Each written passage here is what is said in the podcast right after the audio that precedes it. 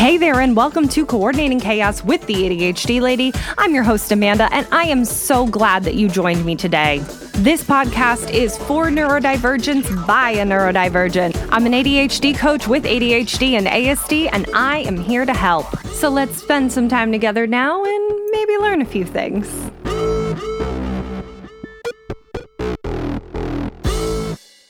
Hi, friends. Thanks for joining and welcome back to Coordinating Chaos with the ADHD Lady. I'm your host, Amanda, and today on the podcast, we're going to be talking about identity first versus person first language.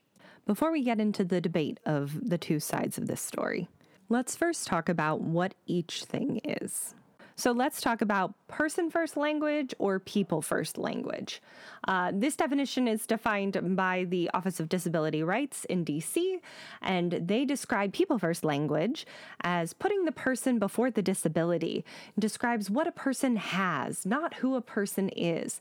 Person first language uses phrases like uh, person with a disability, individuals with disabilities, and children with disabilities, as opposed to phrases that identify people based solely on their disability, such as the disabled. I'm sorry, in all of my years, I have never heard someone be like, oh, the disabled over there. And just because this particular site that I found is just so rich, let's talk about some examples of, you know, ways that you can substitute person first language for outdated and offensive terminology. So the offensive is afflicted with disability or autistic. They recommend that you substitute this with has autism. I can't even keep going with this list. I'm sorry. I'll try to remember to link it in the show notes so you guys can see for yourself what they have put out there. So let's talk about identity first language. Uh, this emphasizes that the disability plays a role in who the person is and reinforces disability as a positive cultural identifier. Identity first language is generally preferred by self advocates, especially within the autistic, deaf, and blind communities. I want to be clear, though, that I am not creating this episode to cause a whole bunch of debates and upset people. My personal comfort level is with identity first language. I do feel that my many disabilities create who Amanda is, who I am.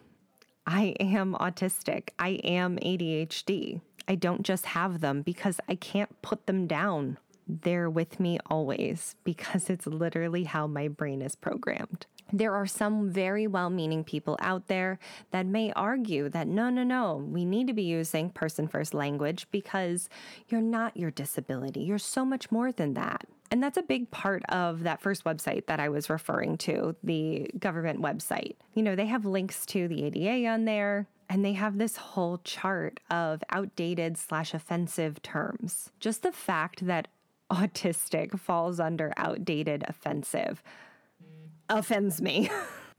but each person has a right to identify however they feel most comfortable. So, if you're autistic but you don't feel comfortable using identity first language, you are more than welcome to say, I'm someone with autism. I'm a person with autism.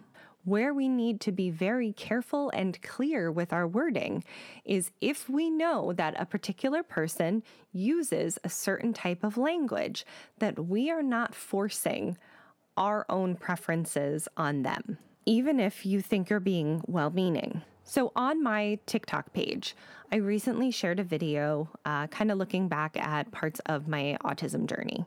After one of the sessions that I had with my psychologist talking about diagnosis of autism, I had the realization that my lack of social understanding was a big component in why I've struggled with friendships my entire life. In fact, the only time that I really had no issues making friends was when I masked literally every second of the day in college, I was a completely different person for each friend group.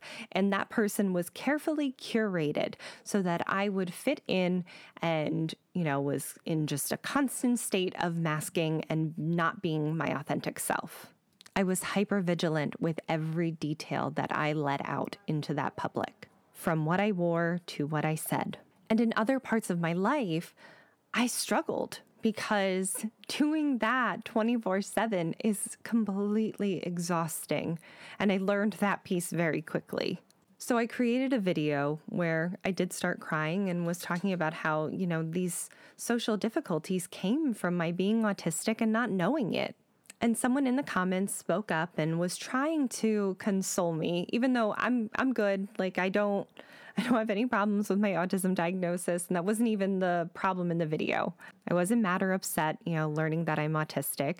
Uh, I was just having one of those moments where it all kind of pieced together where, wow, like this is the reason. This is why it was so hard, why it is so hard.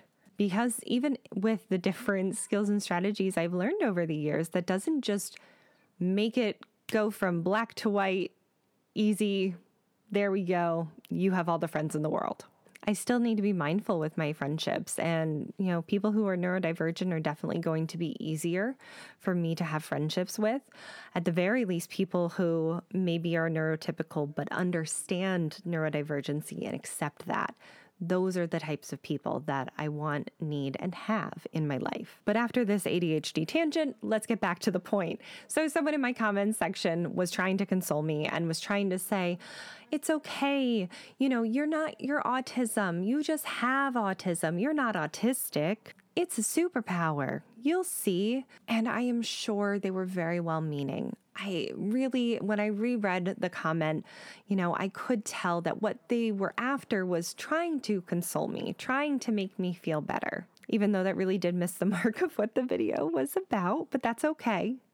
But one thing that they did was dismiss the fact that I did use identity first language intentionally. I've been using identity first language for over a year now. Even prior to my autism diagnosis, I used identity first language with ADHD. I am ADHD. And in contexts where that you know, may not have been a sufficient answer for some people, uh, I would say I'm neurodivergent, which now throwing in the autism diagnosis, I'm all kinds of neurodivergent. Quick side note on neurodiversity ADHD and autism are not the only neurodivergencies. Now back to our regularly scheduled programming. And I really just want to come back to the point that it's very important to know that if someone is deciding that they want to use identity first language for themselves, that you correcting them and telling them, oh, you're not that, you're a person with that, that usually won't make that person feel better. And I'll be honest, the same would go for people who feel more comfortable using people first language for themselves. If you're someone who likes identity first language and you see someone using person first, they have every right to do so when they're describing themselves. As long as we're being respectful of what each individual prefers, you know, describe yourself how you feel most comfortable.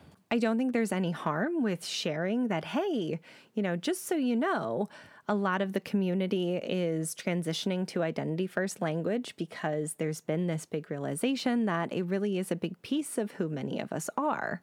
But if that person decides, you know, no, I still I still would prefer to, you know, be a person with ADHD, and that's up to them. But you can describe yourself as an ADHDer, and that's up to you.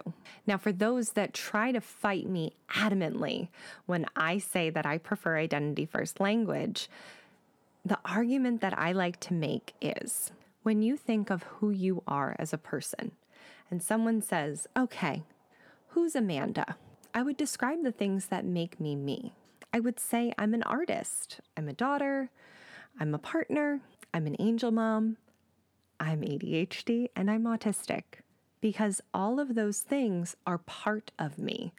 They're not all that I am, but they're part of who I am. They make up the core pieces of my identity. And the mom and dad component is a really big one because I don't know a single person out there who sits there and says, Ah, yes, I'm a person with children. No, you would just say, I'm a mom or I'm a dad. Or to remove gender from it, you know, just saying, I'm a parent.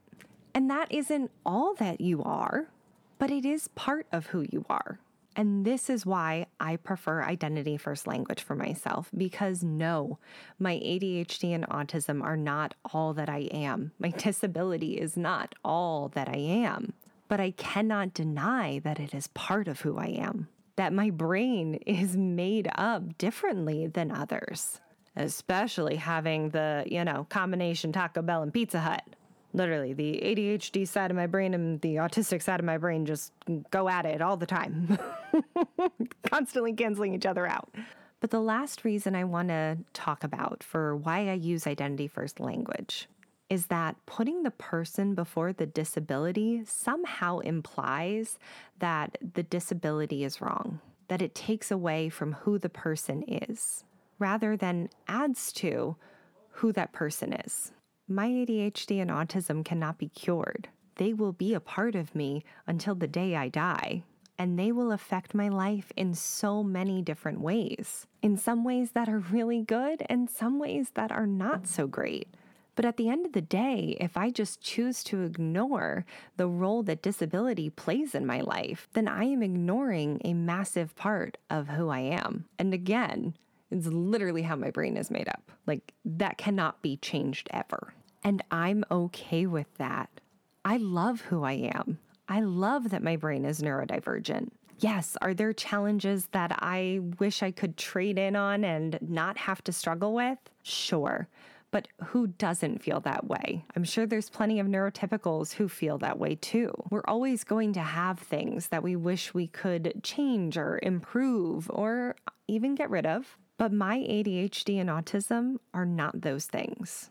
I love the person I am, and I am this person because I'm neurodivergent. All right, that's it for today, guys. Thank you so much for joining in to another episode of Coordinating Chaos with the ADHD Lady.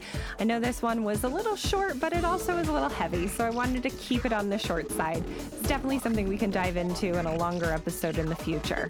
But thank you again so much for tuning in. If you have any more questions, check out the ADHDlady.org. But for now, I'm Amanda, signing off.